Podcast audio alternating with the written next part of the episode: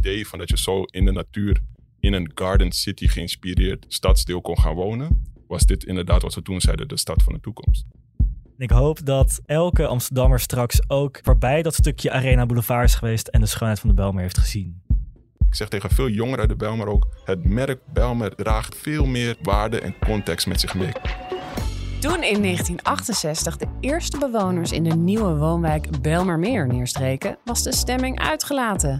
Betaalbare, ruime flats voor Amsterdamse gezinnen in een wijk met veel groen moesten de woningnood oplossen. Maar 55 jaar later blijkt van de oorspronkelijke plannen weinig overeind gebleven. Wanneer sloeg de stemming om? Hoe kon het dat de Bijlmer zo anders werd dan gepland? In Amsterdam Wereldstad, een podcast van het Parool, bespreken we een Amsterdams fenomeen en geven we antwoord op de vraag: hoe zit dat eigenlijk? Mijn naam is Lorianne van Gelder. Welkom. Fijn dat je weer luistert naar een nieuwe aflevering van Amsterdam Wereldstad. En te gast zijn paroolverslaggever Tarim Ramjan en architect Wouter Pokorny. Wouter, kan jij jezelf even voorstellen? Ja, ehm, ik stel mezelf meestal voor als een community-based professional. Maar inderdaad als architect, stedenbouwkundige en ook onderzoeker. Dat houdt me bezig. En ik richt me eigenlijk voornamelijk op de Belmer Amsterdam Zuidoost. In de ruimtelijke zin op gebiedsontwikkeling. Maar bijna alles wat ik doe probeer ik te combineren. Of is eigenlijk ook mijn focus community building. En community building is dus het bouwen van gemeenschappen. Ja, een bijdrage daaraan. Ja. Helpen organiseren, eh, programma's en initiatieven in het leven roepen. Maar eigenlijk zoveel mogelijk in de community werken en ook met de community werken. En jullie groeiden ook allebei op in de Belmer. Nou ja, dat is ook een reden waarom jullie hier ook allebei Klopt, zitten. Ja. Ehm, ja, Tarim, eh, je schrijft ook veel over Zuidoost. Als Ja. jij nou drie dingen moet noemen die het meest met de Belmer associeert, waar denk jij dan aan? Het eerste wat bij me opkomt zijn de metro, de Honingraadflats en heerlijke bakkenbanen. Oké, en Wouter, wat denk jij aan? Drie thema's. Voor mij gaat het, is het echt een verhaal over beeldvorming. Het is een ruimtelijk verhaal, dat is het tweede ding, ruimte. En het derde ding zal voor mij sociaal-cultureel zijn. En woon je nog steeds in Belmer? Nee, nu woon ik in Amsterdam-West. Ben vooral bij mijn vriendin in Oost. Ja. Ik ben wel zoveel mogelijk nog in de Belmer. Ja, want je werkt er ook natuurlijk heel veel. Nou ja, we gaan het veel over Amsterdam Zuidoost eh, hebben. En ja, we nemen een duik in de ontstaansgeschiedenis eh, van het stadsdeel. We proberen de vraag te beantwoorden hoe het kan dat Zuidoost zo anders is uitgepakt dan de bedoeling was. Ehm, maar alvast goed om te weten voor de luisteraar is dat we het over heel Zuidoost hebben. Zo heet het stadsdeel. Niet alleen over de Bijlmer. En dan kan ik me voorstellen dat je dan meteen denkt, waarom staat de Bijlmer meer in de titel? Tarim, waar hebben we het over? Waarom noemen we het wel de Bijlmermeer of juist Zuidoost? Ja, dit is een boeiend verhaal en dit wordt heel vaak door elkaar gehaald. Tegenwoordig opvat Zuidoost meer dan alleen de Belmer. Maar het idee was dat eh, de wijken die we nu in Zuidoost kennen, als bijvoorbeeld Gaasperdam en Gein, dat het ook onderdeel zou worden van het plan Belmer eh, en van de Belmer. Eh, dat is uiteindelijk, heeft een andere naam gekregen vanwege de negatieve connotaties die eh racen rondom de Belmer. En daarom spreken we nu eigenlijk over de Belmer als alleen het stukje dat wel zodanig gerealiseerd is. En dan heb je bijvoorbeeld Belmer Oost. Dat zijn eh Kraaiennest, Gansenhoef eh, en Belmer Centrum. eh, bijvoorbeeld het gebied rondom de arena. En, en Wouter, misschien schud jij dit lekker uit je. Even voor ons beeld, hoeveel mensen wonen er in Zuidoost? Dicht tegen de 90.000. Ja, dus dat is echt een, een stevige stad aan zich. Ja. En we hebben het ook altijd over al die letterbuurten. Ja, waarom, hoe is dat ooit ontstaan? Heel kort door de bocht zou ik willen zeggen van het is zo'n systemisch plan. Het is heel Ja. erg top-down bedacht. En eigenlijk had het vanaf het begin had bijna elke buurt wel een beginletter. Bijna elke letter van het alfabet komt erin voor. Oké, dus echt A tot Z. Ja, behalve dus een paar letters. Ja, ja, ja, ja, precies. En even voor mijn beeld, eh, welk deel ben jij opgegroeid? Ik ben in de G-buurt, Ja. 1103. Ambtelijk inderdaad vaak Belmer Oost genoemd. Ja. Ehm Belmer Oost is trouwens ook G, K en een stukje E-buurt. En zoals de jongens van Smip of de mensen van Smip zouden zeggen, 11034, dat is zeg maar een beetje bijna synoniem voor Kraaienest en Ganshoef. Maar ik zeg ze niets, man. Dit is 11034, gaan ze kraaien hetzelfde. Ben kennelijk Helen Keller, zelf mezelf kennende. De spelling, die win, S, M, I, B, je spellende. Casino. Die Dus ik- postcodes zijn belangrijk, Ja, hè? die postcodes zijn belangrijk en je ziet dus dat bepaalde postcodes zijn onderdeel geworden van de identiteitsvorming. Daar gaan we het ook zeker nog over hebben. En Tarim, jij komt uit de H-buurt, toch? Klopt, ja, 1102. Oké, 1102. En ik ken de H-buurt. ehm, ik woon zelf in een relatief stukje laagbouw. Eh, en, eh, of, althans, daar woon ik zelf niet meer. Ik woon nu in Oost, maar ik ben opgegroeid in een eh, flatgebouw van vier etages hoog. Ik noemde dat vroeger altijd een appartementengebouw in plaats van een flat, omdat ik wist als kind wat voor connotaties de Belmer flats hadden. Ah, ja. Ehm, en ik heb heel mijn leven uitgekeken op waar ik pas veel later achter kwam, de allereerste flat in de Belmer, Hooghoort. Ah, Ehm, die is in de jaren 60 opgeleverd. En dat was ook niet een honingraadflat zoals we die eh, nog lang zouden kennen. En honingraad, dat verwijst natuurlijk naar de eh, structuur van die flats. Dus bijna een soort een rondje eigenlijk, een hoekig rondje. van Eh, bovenaf gezien. van bovenaf gezien, heel Ja. goed inderdaad. Eh, kolossale gebouwen. Eh, daar zat ook een heel idee achter. Ja. Eh, maar dit was eigenlijk een vrij eenvoudige flat. Ja, gewoon recht toe, recht aan. Recht toe, recht aan. Tien verdiepingen, Tien gewoon de lucht in. Ja. Zoiets, ja. Maar goed, ja, we moeten nu even die deep dive gaan maken in hoe die, eh, ja, de, de Bijlmer eigenlijk tot stand kwam. Ehm, want wanneer ontstonden de allereerste plannen voor de bebouwing van de Bijlmermeer? Tarim, kan jij even een, een hele Ja, korte als we- geschiedenis doen? Eh, Als we beginnen bij het begin. In 1627 is dit gebied drooggelegd. Dat heette toen het Bindelmeer aanvankelijk in Oud-Nederlands. Wat dat betekent, ik heb het geprobeerd te achterhalen, kon het niet vinden. Eh, je hebt wel een Bindelmeer College om het nog te eren. En dit is trouwens ook de reden te spreken over de Bijlmermeer. Het was daadwerkelijk een meer, het was water. Dat is dus grotendeels drooggelegd. En eh, op een gegeven moment in de jaren eh 60 komen de eerste plannen van een stedenbouwkundige, Siegfried Nasut, ambtenaar bij die stans- stadsontwikkeling.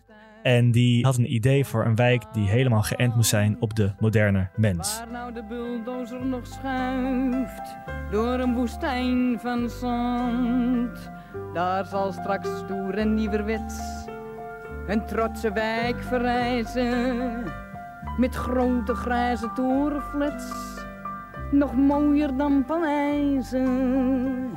En ik kijk uit mijn vensterraam op het gewemel neer.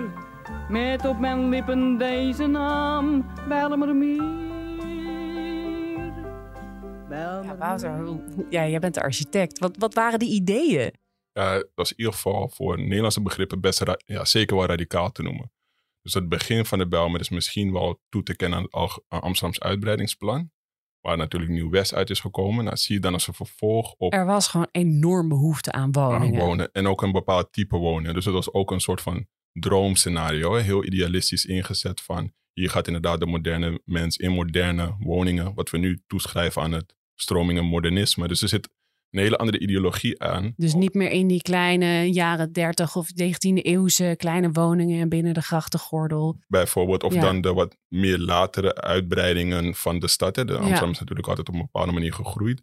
Maar je krijgt dus ook echt wel een, een, ja, een afstand en ook wel breken met een bepaalde traditie van bouwen. Het is echt wel, het brak, en dan switch even naar de architectuur, qua vormentaal en ook wel ehm, principes brak het echt wel met wat men gewend was. Wat was het idee dan voor de moderne mens? Wat, wat moest die allemaal hebben? Dus de mantra's, wat, wat heel leidend zijn, en wat de meeste mensen ook wel zeg maar zo reproduceren en echoen, is bijvoorbeeld licht, lucht en ruimte. Maar ook principes zoals het scheiden van verkeersmodaliteiten. Dus langzaam rijdend verkeer, lopen, fietsen, dat mocht een beetje zwervend door het natuurlijk landschap, wat weer een ander uitgangspunt was. Echt Het een moest soort lekker groen worden. Ja, je zie- moest zelfs de nachtegalen horen. Dat waren de ergens. beloftes, ja. Een hele, ja, een unieke vogel, prachtig. Hè? Dus om dat te horen, dat, dat trok mensen in een zekere zin. Niet zozeer alleen die quote, maar gewoon het idee van dat je zo in de natuur, in een garden city geïnspireerd stadsdeel kon gaan wonen. Maar dan ook nog eens in de hoogte, waardoor je meer ruimte had op de grond.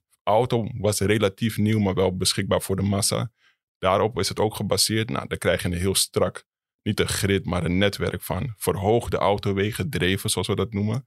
Dus je krijgt een soort van scheiding van dat en van Bijna een auto. soort futuristisch beeld. Hè? Zeker als je teruggaat naar de jaren 50 Ja. en je kijkt naar voren. En dan ook kijkt wat er rond die tijd, vooral in de Europese steden, werd gebouwd.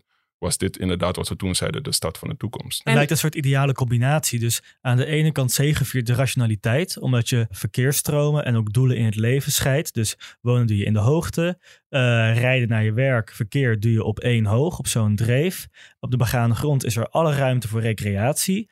Uh, en, maar dat, die rationaliteit gecombineerd met dus de natuur ook laten spreken en in het groen wonen. Uh, dus het, het, leek eigenlijk de perfecte stad. Douches in huizen vinden Douches nu heel in normaal. Huizen, Centrale verwarming, dat soort uitzicht ja. waar je het net over ja. had. En jij keek uit op een flat, maar in principe moest je dus... Je kijkt niet in de meeste honingraadflats kijk je niet naar een andere woning. Heb je gewoon vrij uitzicht. Dus Waanzinnig in een stad eigenlijk. Ik begreep ook dat, dat er een enorm socialistisch um, basisidee was. Ook dat echt niemand groter en niemand kleiner dan die 100 meter. 100 vierkante meter mocht wonen. En ook niet zomaar een, een, een raam op, uh, op de hoek. Want waarom zou iemand die op de hoek woont een fijner huis hebben dan iemand in het midden? Ja, zeker. Uh, terugkijken naar de geschiedenis. Praat je over een soort van bijna politiek ideologisch visie achter het plan dat ook wel heeft uh, bijgedragen aan het stigma. Dus als je de planvorming van de Bijlmer heel serieus neemt en je weet dat natuurlijk dit een soort van socialistisch, bijna communistisch ideaal is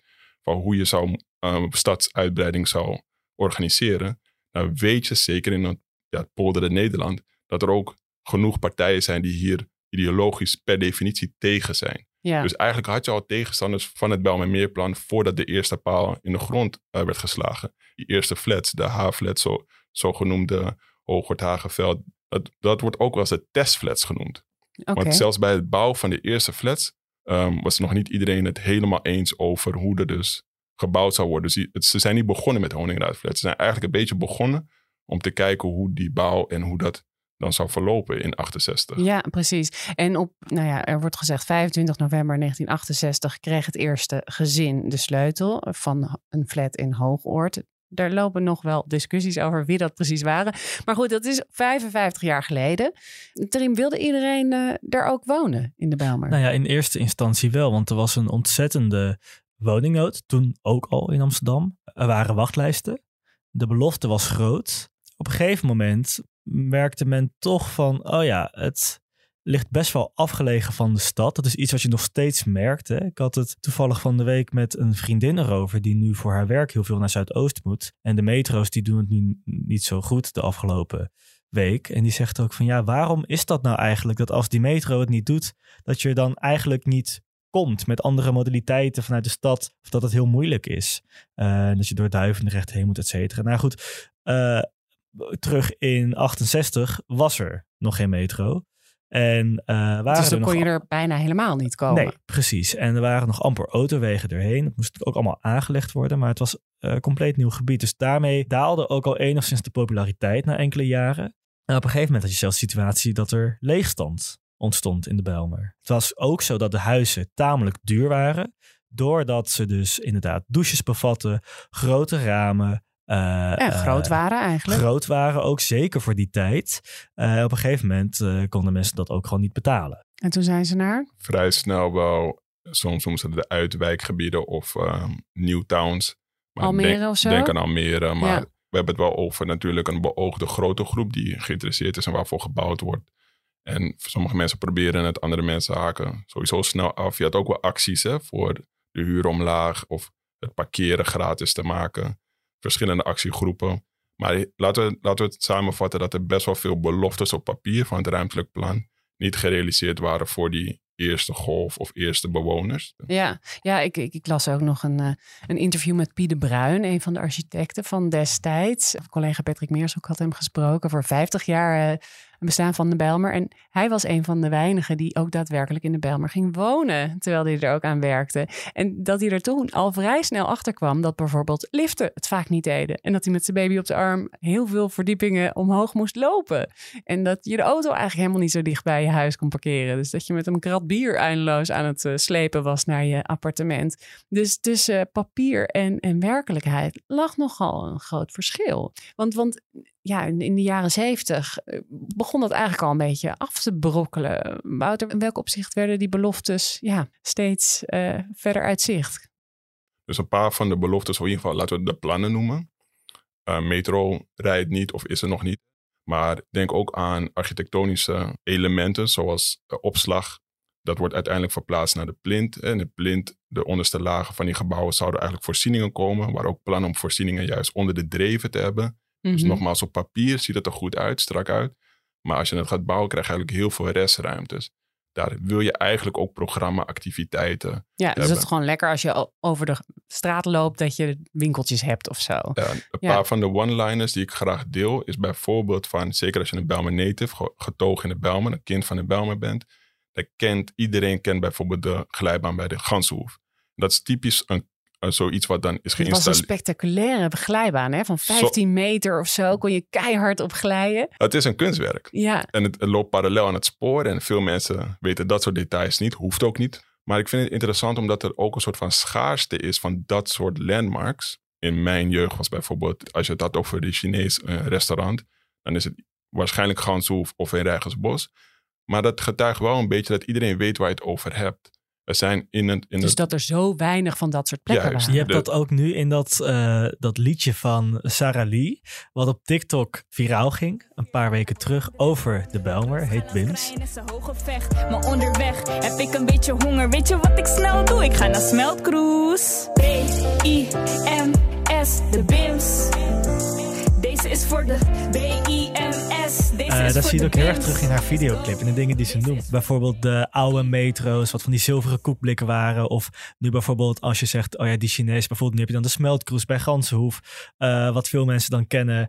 Eh, maar het, het is inderdaad wel, het zijn dingen die elke Belmer-bewoner of Belmer native inderdaad kent. Maar ze zijn wel schaars. Terwijl je Dus het hebt over een oppervlakte van, nou ja, sowieso de hele Amsterdamse binnenstad. Het is een gigantisch stadsdeel. Precies. Ja. En dan heb je dus zo weinig eigenlijk collectieve plekken die als landmark of als belangrijke ja, onderdeel van Zuidoost Ja, we eh, praten- worden gezien. we praten hier over voorzieningen. Hè? Dus Ja. het is een monofunctioneel stadsdeel Ja. in, in de planning. Ja. Maar laten we nog eventjes een klein beetje chronologisch pakken. Want in de jaren zeventig gebeurde er ook iets eh, waardoor de, eigenlijk de hele Bijlmer veranderde. Suriname werd onafhankelijk Ja, dus in zijn- 1975. nog meer factoren van inderdaad uh, wat anders was dan op papier. Was onder andere ook de bezuinigingen. Dus wat ik net zei over opslag, voorzieningen. Zeker ook groen. Was, uh, was, het heeft nog steeds veel biodiversiteit, maar er was wel veel grotere ambities op, op het gebied van groen. Maar in een nutshell kan je ook zeggen, de beoogde doelgroepen die in de beginjaren om hun eigen redenen wegblijven of niet te lang blijven. Dat gaat bijna gepaard, en dan hebben we het echt over een paar jaar verschil, met ook migratiepatronen of migratiegolven. En dat wordt meestal inderdaad, begint het voor velen met de Surinamers. En als je daar weer specifiek naar kijkt, kan je ook nog het verschil maken tussen kennismigranten die al in, naar Nederland toe kwamen, laten we zeggen om te studeren of voor de familie in Suriname te kunnen zorgen. De, patronen kent bijna elke migratiegroep wel. Maar er kwam in richting de onafhankelijkheid van Suriname in 1975 kwam er een grote stroming van vooral ook wat men noemt arbeidersmigranten. En die kwamen niet rechtstreeks naar de Belmen, maar dat werd op een gegeven moment wel het geval. Terwijl dat er een spreidingsbeleid was. Hè? Dus er waren hele andere ambities ook voor dat. Maar dat was Ze niet... wilden niet te veel mensen uit Suriname op dezelfde plek. In, in de meest, de meeste grote steden hadden een versie hiervan. Maar Amsterdam had inderdaad gewoon quota's en regels om te zeggen... zoveel Surinamers die notabene multi-etnisch zijn... maar zoveel Surinamers per portiek en niet meer dan dat. En eigenlijk was Zuidoost op een gegeven moment ook bestempeld als van hier niet meer. En dan heb je ook nog per flat dat ze bijvoorbeeld zeggen 5 tot en met 15 of 20 procent um, mensen van Surinaamse kom af. En hoe kwamen er dan toch vrij veel Surinamers daar terecht? Voor iemand die de Belmer bezoekt of bestudeert, weet dat het dus heel anders heeft uitgepakt. Eén grote belangrijke factor is onder andere de kraakactie van de gliphoeven. Flats, dat waren de twee. Gliphoeven, een van de meest beroemde en beruchte flats. Ja, er zijn allerlei labels aan te uh, plakken. Wordt ook Ja. wel eens het duurste flat van Nederland genoemd. Omdat er zoveel onderhoud en beheer elke keer weer uh, ja, op losgelaten werd, zeg maar. Dus het is echt een, dat is een van de drie dossiers, als je de Belmen bestudeert, naast de vliegtuigramp en naast Kwaku, zeg ik altijd van Gliphoef is heel belangrijk om beter te begrijpen. Dus dat is een belangrijke factor geweest waardoor eigenlijk het quota door de, laten we zeggen, Amsterdamse kraakacties, hè, Surinamers leerden dat in principe, Surinaamse Nederlanders leerden dat hier. Dat heeft zeker een hele grote bijdrage en een factor gele geleverd aan waarom het voor velen uh, daarna of rond die tijd bekend begon te staan als Blakkafoto Surinaams voor Zwarte Stad of een zwart stadsdeel. Want hoe ging dat? En Tarim, kan jij daar nog iets over vertellen? Want je had dus Gliphoeven, dat was een hele grote honingraadflat. Ja. Ehm, en dat werd dus gekraakt. Eh, Ja. Wat moet ik me daarbij voorstellen? Nou, hoe, kijk, wat dus je, weer? wat je moet voorstellen, sowieso het leven in die honingraadflats. Op een gegeven moment, eh, op een gegeven moment stonden die leeg. En tegelijkertijd werd er dus een spreidingsbeleid gevoerd eh, door de gemeente van, nou, we hebben hier te veel Surinamers. En, en die leegstand die werd wel enigszins verzacht door het feit dat mensen die in de binnenstad geen woning konden krijgen, omdat daar heel selectief beleid werd gevoerd.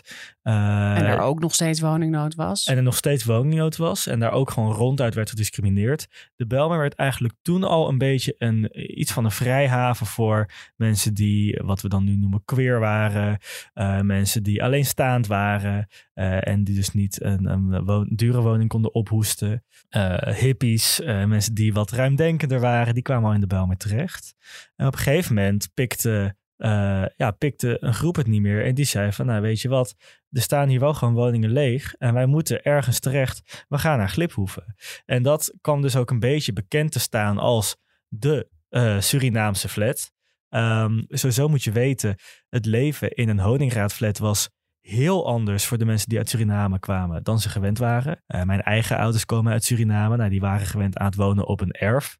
Eh, veel ruimte, Begane grond. begane grond en ehm, ja, een gezinswoning. En opeens woon je eh, op eh, tien hoog met buren boven, links, rechts en onder je. En je daartoe verhouden is ingewikkeld. Alleen al het wonen op grote hoogte kan best wel intimiderend zijn. Maar ook dat je al die buren om je heen hebt. Een soort gecompartimentaliseerde ruimte eh, die alleen maar voor jou is. Eh, dat, dat was ingewikkeld. En als je verder kijkt naar hoe het leven in de Honingraadflats of in de flats in de Belmer uitpakte. eh, we noemden het net al even. Het was allemaal heel mooi op papier bedacht. Van, eh, oh ja, in de garagebox zet je je auto neer en dan loop je via een binnenstraat omhoog. Dus op één hoog via een binnenstraat naar je droog, woning. ver weg van verkeer. Lekker droog, ver weg. Wat er gebeurde, heel vaak waren de lampen kapot in die binnenstraat. Klinkt als iets heel futiels, maar ja, dan is het wel heel donker in de avond. Eh, er werd nou niet echt prioriteit gemaakt vanuit de centrale stad om dat dan te verhelpen. Dus dat bleef dan zo. Eh, ja, op die manier werd het wel heel onaantrekkelijk om in zo'n flat te wonen. Ja, ja. En pakte het toch veel lastiger uit in de praktijk dan gedacht. Ja, en tegelijkertijd ontstond er dus ook een soort beeldvorming van dat dat, dat dus het Surinaamse stadsdeel werd. En dat het niet goed zou gaan daar. Maar dat is eigenlijk best wel opvallend dat dat dan hand in hand zou zijn gegaan. Want Gliphoeven wordt vaak synoniem eh, genomen met een soort de eerste ghetto-idee. Eh, maar dat is dan op, opeens heel negatief. Weet je hoe dat, sorry dat ik onderbreek, maar weet je hoe je dat nog het beste terugziet? In het feit dat de Belmerbaais, zoals we die kennen, die is ook zo rond die tijd opgeleverd. Die staat helemaal niet in de Belmer. Nee, die, die staat over Amstel. over Amstel. En die heeft toch die naam gekregen. Iedereen kent hem ook zo. Eh, het heette ook penitentiaire inrichting over Amstel. Maar dat is hoe sterk die beeldvorming is gaan kleven aan de Belmer. Maar het was aanvankelijk omdat het ook een hoge flat was. Dus Maar- men dacht er ook aan. En hij staat in de buurt van de Belmer. Ja, Uh, maar ja, die associatie die zit nog zo vastgeroest in ons brein. ja. En dat zit op die lijn van beeldmerk, of eigenlijk framing, beeldvorming. Dus in 1970 kopt Vrij Nederland al um, Bijlmermeer onze eerste ghetto. Dat is 1970. En Dat is vraag- echt heel kort na die eerste sleutels voor Hooghoort. Juist. En dan, en dan zijn dus de andere flats in de K-buurt en de G-buurt worden opgebouwd. Hè? De meeste honingraadsflats dateren van 1970 en 1971. Dus ze, zien een, ze weten een foto te pakken van een zwart kindje dat op blote voet in het zand waarschijnlijk speelt met een flat in opbouw. Maar de Belmer, het dystopian ehm, beeld van zo'n flat vormt heel vaak het decor. Dus Nederland, in ieder geval de media, frame dat al zo. En dan wordt Gliphoeven inderdaad een paar jaar later als een soort van bevestiging gezien van hey, eh, 1975, van inderdaad, we praten hier over ghettovorming. Het spreidingsbeleid en dat soort andere, de, ehm, de woning, de huisvestings en de omstandigheden van vooral Surinamers die naar Nederland zijn gekomen daarvoor, daar hebben we het over pensions en hebben we het over ja, hele slechte huisvestingsmogelijkheden. dat is eigenlijk de context waarin dat allemaal gebeurt. Dus de discussies van toen, en dan vooral vanuit ook andere bronnen, en dan praat ik bijvoorbeeld over Surinaamse schrijvers, et cetera, en, eh, en studiegroepen en actiegroepen, die praten ook van oorzaak en gevolg. Is het nou ghettovorming of is het eigenlijk het spreidingsbeleid wat juist leidt tot ghettovorming? Maar het label wordt al in 1970 verwijzend naar de Verenigd Koninkrijk en Verenigde Staten al toegekend. Dus je moet de Bijlmer echt begrijpen tussen inderdaad wat in planvorming bedoeld was, hoe in planvorming ook gereageerd wordt op de realiteit en uiteindelijk ook wat dat label voor Belmer eigenlijk betekent. Op een gegeven moment verdwijnt dus het woord Belmer uit de planvorming. We hebben het niet meer, hebben niet meer over Belmer Zuid, maar hebben het over Gaasperdam. Ja, want dat is ook als je het hebt over hoe planvorming reageert op de ontwikkelingen. Juist. Men was toen in allerijl bezig met, oh, we moeten dit anders aanpakken. En toen werden dus ook wat, Belmer Zuid had moeten worden, wat nu Gaasperdam en Gein is, dat werden ook hofjes opeens. Het Ja, was dus een ook- besmette naam geworden, Belmer. Dus wat, wat Riem net zegt is niet alleen het label Belmer, maar ook eigenlijk de architectonische typologie, dus de bouw. Dus de dreven zijn nog wel hoog, hè, de infrastructuur is hoog. Er, er was hoogbouw gepland, à la Honingraadflats in Holendrecht en zeker ook rondom Gasperplas, wat mensen ook wel Snellestein noemen. Wijken die later zijn gebouwd, zoals Vensterpolder, die worden laag gebouwd. Dus er wordt heel erg teruggegrepen en gereageerd op de originele principes van het Bijlmermeerplan. Maar het Bijlmermeerplan evolueert natuurlijk ook. Dus er komen eigenlijk andere invullingen En de bevolking veranderde ook. En met de problematiek vanuit de binnenstad, want er was ook een heftige drugsproblematiek op een gegeven moment. Hoe, hoe kwam dat eigenlijk naar de Bijlmer? Nou, wat er in de jaren tachtig werd besloten is om ehm, de Zeedijk een beetje op te schonen. Er was een enorm eh heroïneprobleem. En ehm, eh, er wordt wel eens over gezegd dat je, als je de deur uitstapte daar, als je daar woonde, dat je bijna over de lichamen heen struikelde van mensen die daar lagen. Op een gegeven moment had de stad besloten, we maken daar korte metten mee.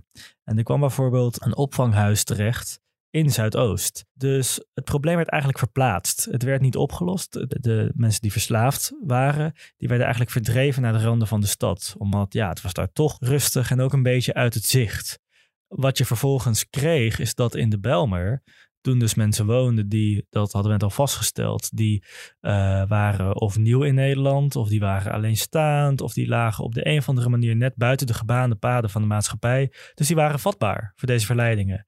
Dus eh, misschien was het dan in de binnenstad wel een stuk schoner en gezonder op dat vlak. Maar in de Belmer werd het juist heel aanstekelijk om te gebruiken en om te dealen eh, met ook bijbehorende criminaliteit. Ja, dus dat werd een hele donkere situatie. Het wat had een betreft. aanzuigende werking. ja. ja. En, en nou ja, goed, dat, dat waren de jaren 80, jaren 90. Was, nou had de Bijlmer echt een hele slechte eh, reputatie wat dat betreft. Eh, toen heeft de stad eh, ook bedacht van nou, dit, dit kan zo niet langer. Toen ontstond er ook een nieuwe bouwgolf. Wat is er toen ontstaan? waar we het nu tot nu toe over hebben gehad, is omstreeks 68 tot aan, we zouden kunnen zeggen, mid jaren 80. Dat zie ik als de eerste bouwgolf. Kort daarna ehm, zou ik willen zeggen van, praten over een tweede bouwgolf, dan krijg je de, ja, de, de massale sloop. In de eerste plannen hebben we het volgens mij nog over 25%. Met name de hoogbouw, dus die iconische Honingraadflats. ehm, eh, in narratief cirkelend rondom de Gliphoevenflats, die ironisch genoeg juist zijn blijven bestaan. Maar eigenlijk moesten die honingbouwfla- honingraadflats tegen de vlakte vervangen worden voor degelijke laagbouwwijken die, hè, die, die wel functioneren, die in de, in de menselijke maat netten gemaakt met het oude plan van met die... de originele ja. ideale En idealen. het was toch ook zo dat de, de politieke wil en druk om dat te doen eigenlijk ontstond na de Belmer vliegramp in 92. Goedenavond. Rond kwart voor zeven vanavond is een vrachttoestel Boeing 747F van El Al neergestort in de Bijlmermeer in Amsterdam. Het toestel heeft zich in de flat Kruidberg geboord in de wijk Groenhoven. Onduidelijk is nog hoeveel slachtoffers er zijn gevallen. De flat staat gedeeltelijk in brand. Er zouden meerdere gewonden liggen in de nabije... Ik zeg vaak dat emotioneel, je zou kunnen zeggen van, daar wordt het duidelijk.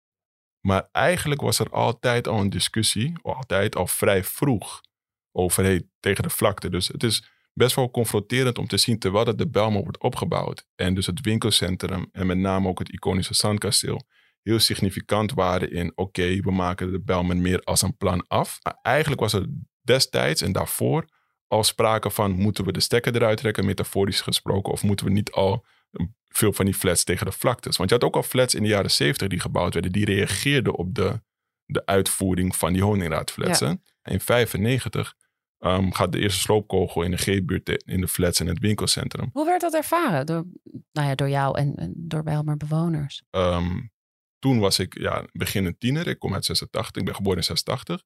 En dat heeft best wel lang geduurd. Dus ook de, de sloop en dan het, ehm, het bouwen van nieuwe wijken. Maar Dat werd heb dat ik, gezien als van, oh jullie slopen nu onze wijk?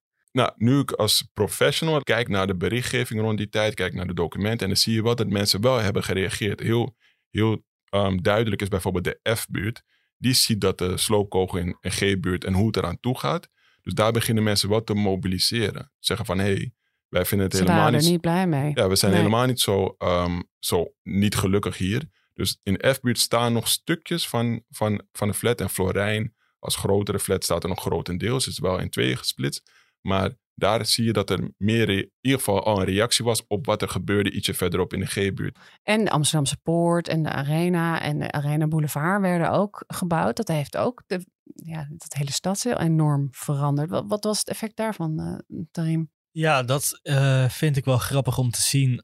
Eh, veel mensen die ik ken in Amsterdam ook, en zeker daarbuiten, die hebben dan alleen wel eens de metro gepakt om, eh, om naar Ajax te gaan. Of naar eh, de Ziggo Dome. Ja. Of toen nog niet bestond de Heineken Music Hall. Eh, dus aan de ene kant heeft het positief effect gehad in zoverre dat Zuidoost-Firm op de kaart kwam te staan. Die metro die eindigde eerst in een zandvlakte, maar nu eh, in een, komt hij langs een bruisend gebied. En het wordt ook steeds drukker. Ehm, aan de andere kant kun je je afvragen wat de reguliere Belmerwoner ervan profiteert. Los van dat misschien je een groter station hebt. Of dat die mensen na een concert ook nog eens rondlopen in het winkelcentrum. Merk je er ook niet heel veel van als je bijvoorbeeld in Kraaienest woont of in Ganzenhoef. Want het is zo groot. Ja, als kind van een Belmer, dan zie je Ajax naar de buurt komen. Je ziet de, het stadion wordt opgebouwd. Ajax beleeft toptijden, dus dat was wel indrukwekkend. Nu als professional zie ik wel dat dat ongeveer wel het begin is van een hele gestuurde doelstelling om een ander publiek aan te trekken. Wat Tarim beschrijft eh, klopt naar mijn mening. Het is, dat zijn voorzieningen die een regionaal gebied voeden. Dus hè, ook, ook de winkels die hier kwamen zijn groots. Ja. Het is, het is allemaal bedoeld voor een groot publiek in en uit. En eigenlijk heb je een heel ander soort schaal. En ook schaal. ehm, Maar dus aan de ene kant heb je zoiets van... oké, wij zijn de moeite waard om hier Ajax te laten spelen. Aan de andere kant heb je misschien zoiets van... oh, hier wordt van alles opgetuigd, maar is het wel voor ons? Zeg Denk aan de winkels goed? die je, die je bij de Arena Boulevard nog steeds hebt. eh, zonder de merken zelf af te vallen. Maar een Decathlon of een Mediamarkt. Dat zijn winkels waar je zo nu en dan heen gaat voor een grote aankoop. Het is niet alsof je daar een gigantische eh, toko hebt. Waar je bijvoorbeeld je dagelijkse boodschappen doet. Dus dat geeft ook aan dat die, de bestemming van dat gebied is voor mensen die er zo nu en dan komen. Maar niet voor de mensen die er wonen. zie het als een meubelboulevard. Hè? Dat is vaak in, in gebieden waar het vooral op de logistiek is georganiseerd. En wat jij zei ook, er was eigenlijk heel weinig. Er is, dat is sowieso altijd een tekortkoming geweest aan het hele plan. Geen winkels, geen restaurants, geen ruimte voor ja, sociale voorzieningen, publieke, publieke voorzieningen. Dus eh, ze waren er, maar mondjesmaat. Maar Ja. het is bijvoorbeeld niet een gebied waar je zou gaan daten. nee. Dus toen, toen ik een tiener was en mijn eerste dates en Pathé Arena was er wel. Hè, dan worden dat de wat dichterbijzijnde plekken waar je naartoe gaat. Inderdaad, concerten en dergelijke. Ik heb Michael Jackson voor het eerst, was mijn allereerste concert gezien in de Amsterdam Arena. Ik had nooit een soort van schaamte of een soort van beeld van de Belmen van oh, we moeten erkend worden. Maar ja, we praten hier, ik praat hier over een jongetje van 14, 15, 16, weet je, een tiener. Dus ik ervaar dat er gewoon dingen in de buurt komen. De metro, de trein, investeringen om eigenlijk veel meer ontsluiting naar dat gebied te brengen. Maar dat heeft, dat heeft gevoelsmatig en ook projectmatig weinig, wat ik daarin inderdaad zeg met de buurt de Kraaienest, Gansenhoef. Nou, en wat, wat, wat toen Wouter het net had over inderdaad daten of een terras pakken.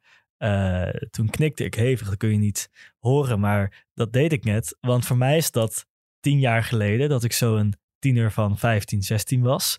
En eh, het is er nog steeds niet. nee. Je kunt niet uitgaan zoals je in de binnenstad uit kunt gaan.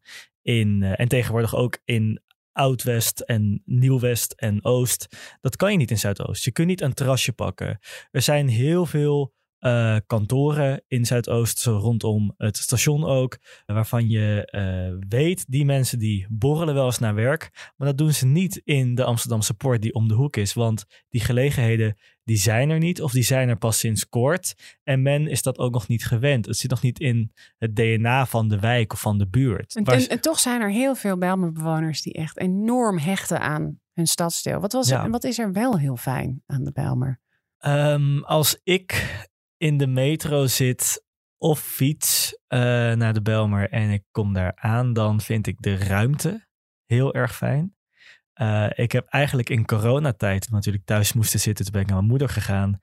En dit klinkt misschien heel raar, maar ik heb toen pas ontdekt hoe groen het stadsdeel eigenlijk is. En hoe, hoe sereen het kan zijn. En niet alleen door de lockdown, maar ook om, omdat het zo veel groter is dan in de binnenstad. Zo veel uitgestrekter.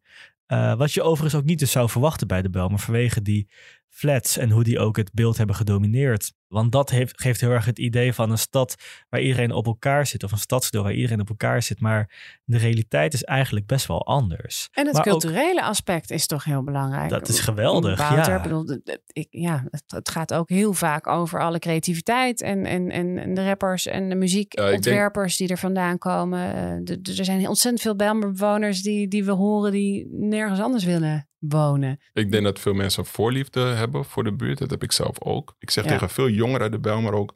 als jij bijvoorbeeld een kledingmaker bent, eh, een designer... of wat je ook doet...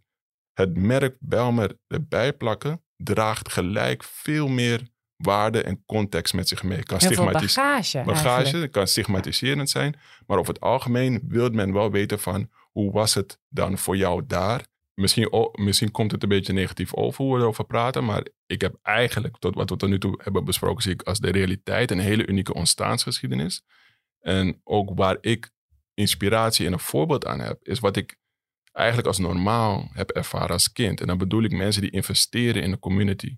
Dus als ik nu in een rol ben dat ik mag, lesgeven, eh, zijn er al een paar keer voorbeelden geweest dat ik studenten bijvoorbeeld uit ja, het oosten van het land of uit andere steden een casus geef in de Bijlmer.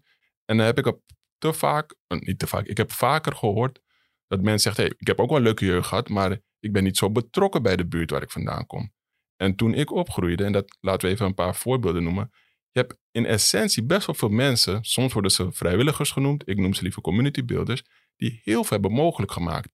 Dus je hebt allerlei type culturen en, en feesten en wat dan ook, maar ook heel veel programma's. Mensen hebben kunnen paardrijden, heel, be- heel betaalbaar. Mensen hebben tennislessen gehad. Mensen zijn echt grote talenten in diverse sportrichtingen Ja. vanuit de Bijl gekomen. En dat heeft echt wat te maken met, laten we zeggen, een oudere generatie die de urgentie voelde om je- vanuit het sociologische perspectief te investeren in de Bijlmer. En ik denk dat dat iets is wat best wel ehm, ja, zo, zodanig van nature aanvoelt als je daar vandaan komt. Maar eigenlijk moet je denk ik een tijdje eruit zijn geweest of wat ouder zijn om te beseffen van wacht even. Er zijn best wel veel mensen die zich dag in dag uit inzetten. Of het nou vanuit armoedebestrijding is, ehm problemen oplossen of juist vanuit kansen, talentontwikkeling, you name it. Ja. Er zijn best wel veel mensen die zich daarvoor inzetten. En er zijn nu ook weer hele grote veranderingen eh, bezig. Wordt- ja, de, de, de gentrification heeft Zuidoost ook bereikt. Eh, Trien, je Ja. hebt er ook over geschreven.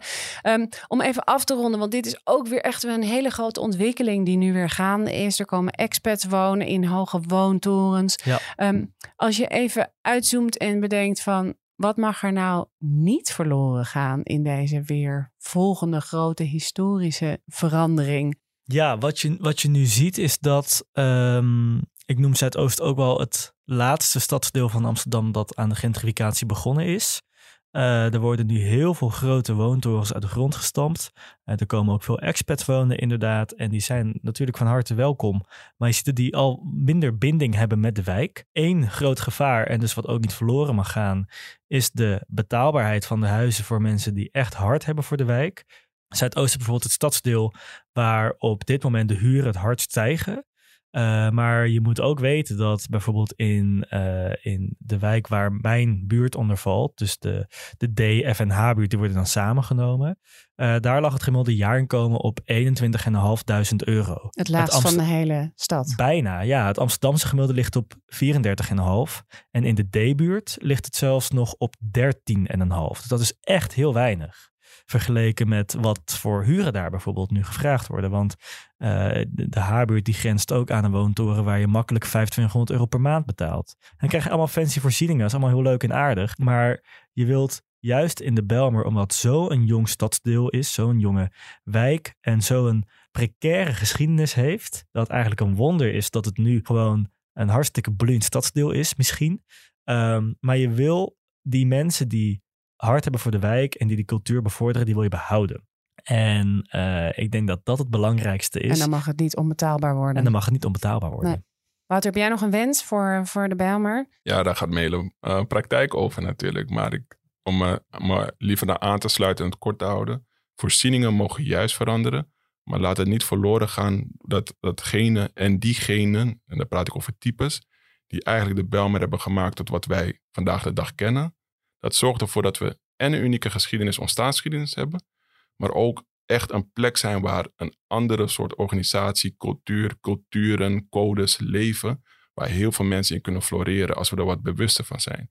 Dus als zeg maar die cultuur, die identiteit, sommige mensen praten over DNA, als we dat soort factoren in het leven kunnen houden, dan denk ik dat we een heel mooi post-monofunctioneel Zuidoost gaan zien in de komende jaren. Het allerlaatste wat ik hoop, en dat is een hele korte anekdote, maar ik kom wel uit de Belmar. Ik heb op school gezeten in Oud-Zuid. Um, en ik weet nog dat ik vrienden van mij uit Zuid naar de Belmer heb gebracht. En dat die met knikkende knieën in de metro zaten, stonden. Van wat staat mij te wachten? En er waren ze veertien, woon je al veertien jaar in Amsterdam. En ik hoop dat elke Amsterdammer straks ook voorbij dat stukje Arena Boulevard is geweest en de schoonheid van de Belmer heeft gezien. Oké, dankjewel. Wouter Pokorny en Darim Ramjan, mag ik jullie hartelijk danken voor dit gesprek. Dit was Amsterdam Wereldstad, een podcast van het Parool. En ik maakte deze aflevering samen met Josien Bolthuizen, Marijne Bijen en Vienna School. Rinky Bartels maakte de muziek en het fijne artwork is van Sjoukje Bierma. Wil je nou meer lezen over Zuidoost? Ga naar parool.nl of download de Parool-app. In de show notes staan ook linkjes naar de artikelen waar we in het gesprek naar verwezen. Reageren of vragen stellen kan via podcast.parool.nl. Hartelijk dank voor het luisteren en tot volgende week.